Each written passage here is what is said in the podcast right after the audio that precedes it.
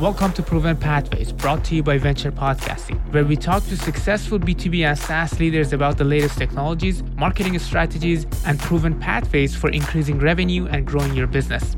My name is Sam Hajighasem, and I'm the founder of Venture Podcasting, where we help B2B and SaaS businesses to build branded revenue generating podcasts, become famous, and a thought leader in their industry. I hope you enjoy. Today, I have Sebastien van Heyningen, president of Central Metrics, where they help companies improve profitability through revenue operation and their value led growth model. In this episode, we talked about how most companies are missing profit by avoiding content creation, the system that generates consistent leads for Central Metrics, and Sebastien take on AI and the effect of it on the future of business. I hope you enjoy. What do you think is one system uh, that helped you the most for generating leads for B2B? Oh, ah, man, that is the hardest question comes first. so, yeah, exactly. I think the, the short answer is it depends. You know, it depends on your deal size and the segment you're selling into and where they spend their time every day, the problem you solve, like blah, blah, blah, blah, blah. But a few mm-hmm. good rules of thumb that have worked for us. Uh, you know, a smaller company does well by leaning on their ancillary partners. So, for example, mm-hmm. uh, we consult around CRMs. It makes sense for us to be a HubSpot partner. You know, they are opening doors that maybe we could not have on our own. Uh, and through the last few years, I've made a lot of great partnerships with other agencies that do work that is close to ours. And so whenever one of us needs help from the other, you just raise your hand and you know the referral network starts there. So kind of through community, you're able to build both your thought leadership and a referral pipeline. And then I would add that of course, content. You know, content goes a long mm-hmm. way. Uh, you know, there's so many articles out there about the dark funnel, but I do believe in the benefit of just putting out valuable information, actionable content, and then watching folks come back. You know, of course, there's work to convert them, um, but mm-hmm. I think that is how you kind of build that bridge to the client you're trying to reach content is part of a necessary part of every company now like yep. when it started a few years ago with instagram and the trend that was coming up it was like fancy to have an instagram page and yeah. you know promote your uh, uh, business but now it's necessary because like if I want to to start working with any business, I'm gonna Google them first and see yeah. who they are. If I'm gonna check their Instagram account, so you need to have that content to make you make yourself as a thought leader, to make yourself a person who just adds value. And I think uh, great content creation comes with value. Uh, what is the system yeah. you have in place for content creation so we can uh, stay persistent? I mean, it's it's very ad hoc right now. I'll be honest. You know, it's it's kind of stream of consciousness, but it's just I mm-hmm. take time every week to brain dump. You know, I, I read articles, I engage on LinkedIn, I come up with my own conclusions. And from that, mm-hmm. I schedule, you know, five to seven LinkedIn posts because that's where my audience is. They're on LinkedIn. Uh, and so I spend time engaging as much as I can and creating content for people on that platform. Uh, and everybody's going to have a different version of this, but the key is just to block that time out. And like you said, be consistent with it because the algorithms are not forgiving. And if you fall off for a few months, you might not be able to come back. What is the less effective approach you think in uh, generating leads? Like, hmm. like for example, when I was starting, um, yeah, you know, I thought just sending cold emails would work, some of the cold emails work, but it's yeah. just a number game. So you have to send it to 10,000 people. And it kind of it, um, loses that part of humanity, like that connection part. Uh, that's what I found to kind of be misleading for my business. Uh, what do you think is the less eff- effective approach for lead generation? Yeah, I think email is one that is kind of under fire lately. Um, yeah. It's just it's very it's a lot easier today to end up in a spam inbox and end up blacklisted mm-hmm. by your domain provider uh, than it is a few years ago. You know, when I started as an mm-hmm. SDR, I was sending 100 emails every day. you know, and I was making 100 mm-hmm. calls every day, and it worked to a relative amount. We were never blocked. We were never blacklisted. Nobody ever reported us to spam. Uh, but that is happening way more frequently now. Uh, so I think there are like structural things around email and like domains that are getting in the way, and I think there are structural mm-hmm. things also getting in the way of cold calling. Right now, people yeah, are not exactly. in offices as much. You're calling people's cell phones, and so whoever figures out kind of that next level, maybe it's text, I hope not. I know I wouldn't answer a sales text, but you know, there, has got to be another way. And, and I've seen some interesting thoughts around warming people up before going cold. So, you know, engaging on mm-hmm. LinkedIn, sharing content, and then coming in with an email. And so that's kind of the, the way I'm bridging that gap. But yeah, I would say like the old school method of just churn and burn, numbers game, get as many activities as you can get. That is on its way out. I think it was a year ago. I read an article. It was saying it takes at least seven times for uh, for your uh, potential customer to see you before you can do any cold pitch to them. Yeah. Like at least seven times. So at least I think the content creation thing you said it's really necessary so they can see you first and yeah. then you can reach out to them. Yeah, exactly. And I think back to like my worst sales job ever and it was one where our website was not up to speed we were not mm. allowed to be public about what we were doing because we were afraid of like the big players in the market. And, you know, I would yeah. walk into businesses to try and sell this thing, and they would literally bring up their phone, Google me right in front of them, or like Google the business right in front of me and be like, you don't even have a website. I'm not going to take you seriously. Yeah, exactly. So, like, that carries over. Exactly. And, and I saw you on LinkedIn. You're doing a great job there. Like, Thank you, you. actually are providing value and that's a key like i'm trying to do the same thing because um, i see a lot of people just putting some codes or especially b2b companies they're just promoting themselves right, they're right. really self-promoting like we do this and this and this but they never talk about how they can solve the problem with, for their ideal customer so yep. for me it's like what i do best how can i make it in a way that can help them because most people when I mean, I'm not afraid of sharing because most people they can't afford the time. Yeah to put the time to do it themselves. That's it. So if they can do it, that's fine. I'm not losing anything. I actually made someone happy. If they can't, they're probably going to come back to me because I'm providing the value and I'm, a thought leader in it and yep. I know what I'm doing. Yeah, no, I, I completely agree. Like we are in like an expert selling age where people will yeah. not even entertain your product or service unless they know for sure that you understand them. And the way to do that is to keep talking about their problems and how you solve them over and over again. Exactly. Now let's uh, get to kind of a newer topic that's coming up, the trend that's coming up. Uh, you know, there's there are two school of thoughts in AI uh, trend. What do you think? Um, like, which side are you in? Yeah. So I I'm a writer first. So my mm-hmm. initial reaction to like AI is like, oh no, uh, where's the creativity gonna go? Uh, but I've thought about it, and, and you know, I think it's it's providing more access. You know, people can write mm-hmm. stories now that don't have as many writing skills as people who mm-hmm. write stories today, and and I think that's great. We're going to get new ideas. Uh, in the business world, I'm excited. You know, I, I think we mm-hmm. don't even know the extent to which AI, as it exists today, can benefit our businesses. You know, I saw yeah. uh, GPT four I think came out recently, yeah, and released, a yeah. guy typed in a, a prompt of turn hundred dollars into a thousand dollars as soon as possible without breaking any laws. And so I mean, if I had a hundred dollars and nothing else to do, I think I would do the same thing. And you know, that's just a small yeah. version of business development, quote, we'll call it, through yeah. AI. And so, you know, the sky yeah. is the limit. We don't even know what we can do yet. Yeah, I totally agree. I saw the founder. Um, uh, one of the founders of uh, GPT-4, like ChatGPT, yeah. they were uh, showing the um, the the the skills that the, they provide through the chat gpt like the, uh, the, the, amount of knowledge it has now uh, especially gpt-4 after the update. Yeah. Like you give it a picture of your the website that you want to create. Like you say okay i want a headline here. Uh, i want the, uh, the about me here or whatever and you say i want a code for that it gives you a code and you just wow. copy and paste it it's just it's already done. It's like That's it takes cool. you five minutes to create a website. yeah, you turn a napkin into a website. exactly. That's a good point. Exactly. now let's get back to your experience um, in business. Um, mm-hmm. If you go back in time, like when you were establishing your business, yeah, is there any mistake that you're going to avoid? Yeah, I, I think you know, there's a balance to the things that we spoke about, you know, showing up as an mm-hmm. expert, creating content, community, partners. And I think mm-hmm. in the beginning, we leaned in too far to that strategy.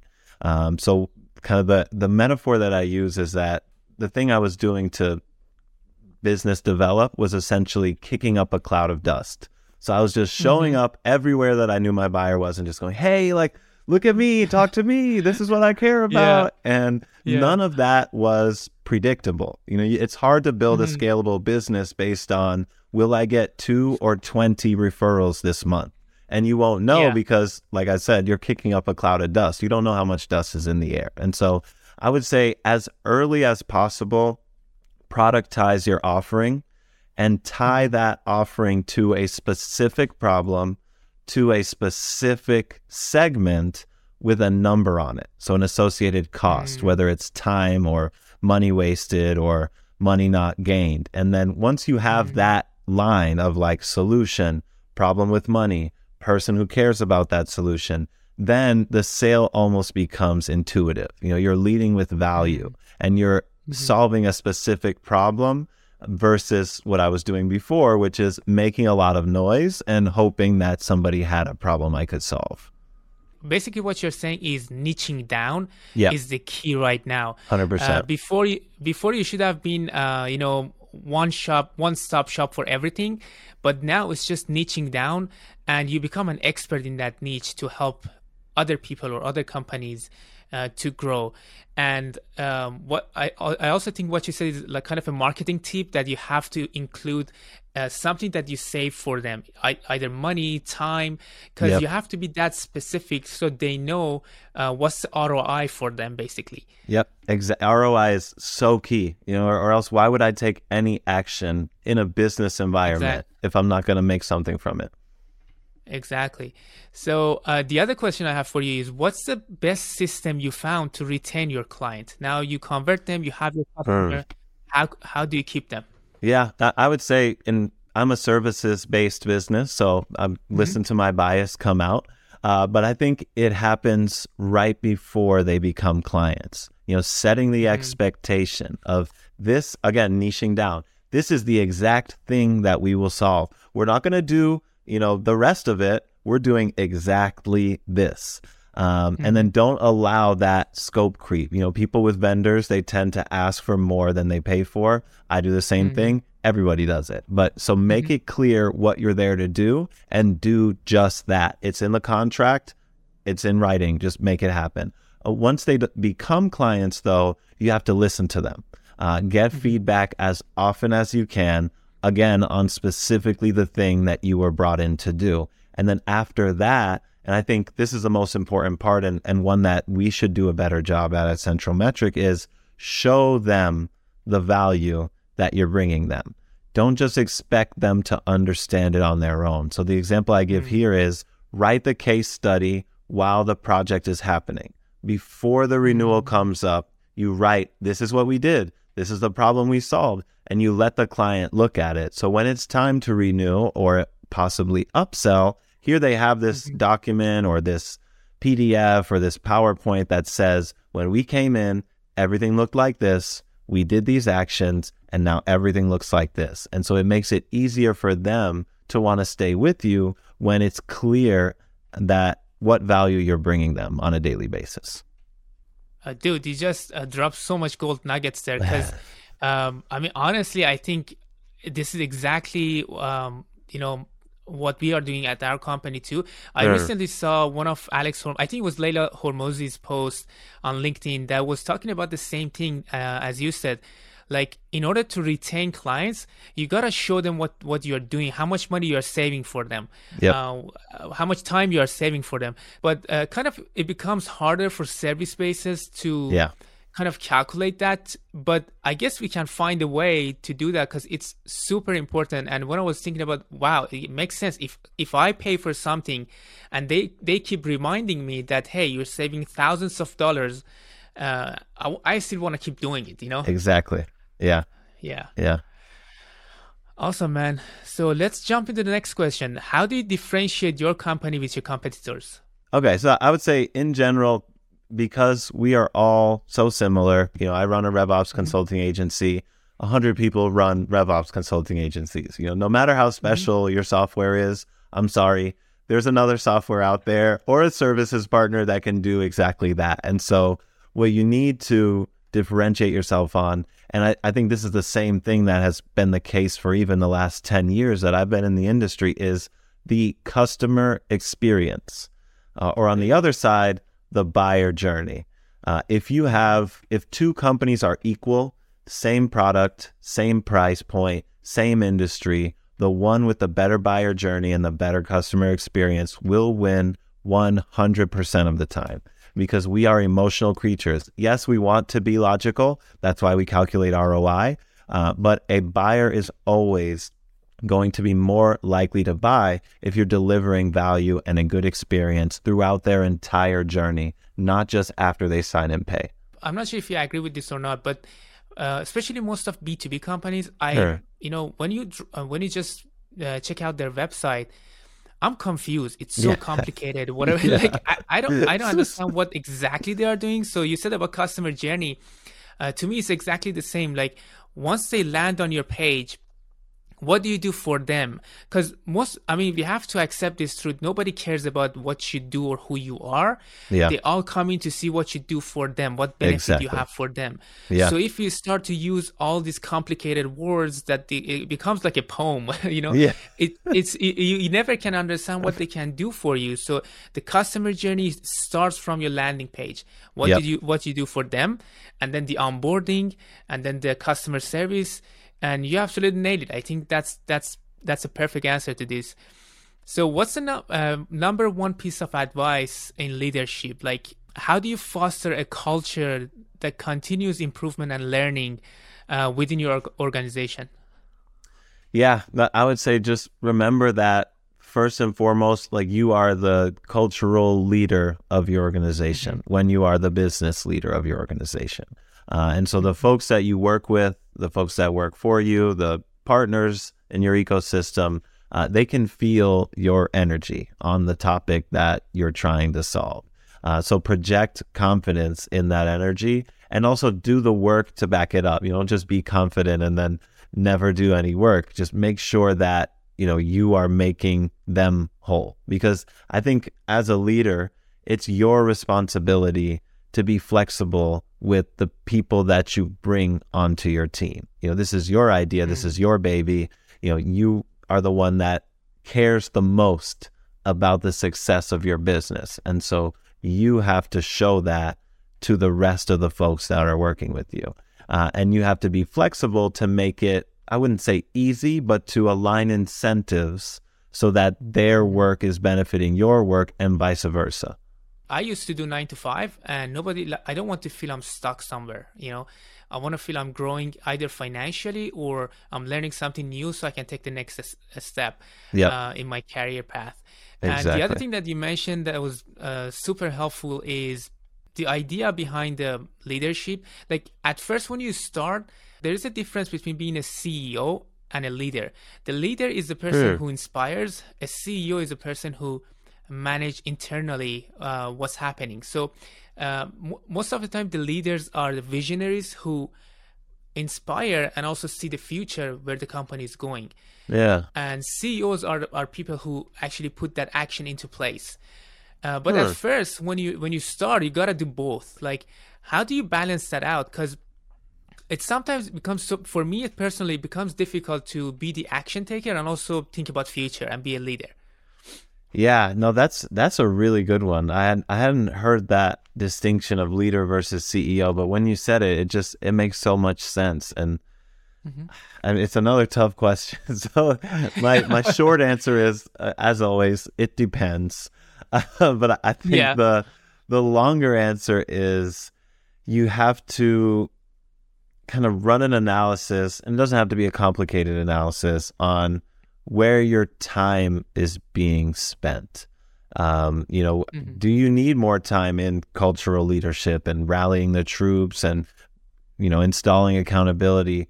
Or do you need to do your taxes, your business administration, and your payroll and benefits? And then I think as mm-hmm. soon as possible, you take those administrative kind of office level work off of your plate. You know, you, you shouldn't be doing your taxes uh, if you're the CEO an accountant should be because you're not a tax specialist. You are the CEO of your company. So I think remove the work that is not pivotal to leadership and organization and strategy and be cognizant of how much time you're spending on the cultural side of your business versus the business administration side. Yeah. And at the end of the day, if you spent all day on CEO stuff, you're not going to have the brain power left to be a visionary. So, no. like, yeah, you have to separate them. 100%. Can you share a little bit about your company and what you do today? Yeah, yeah. So, I am the president and co founder of Central Metric.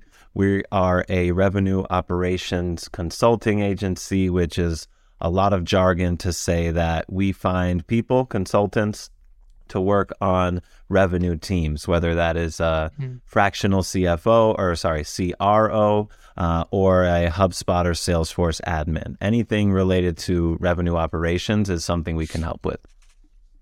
Awesome, man. Awesome. So, what do you think? It's a it's a cool thing and exciting thing about what you do.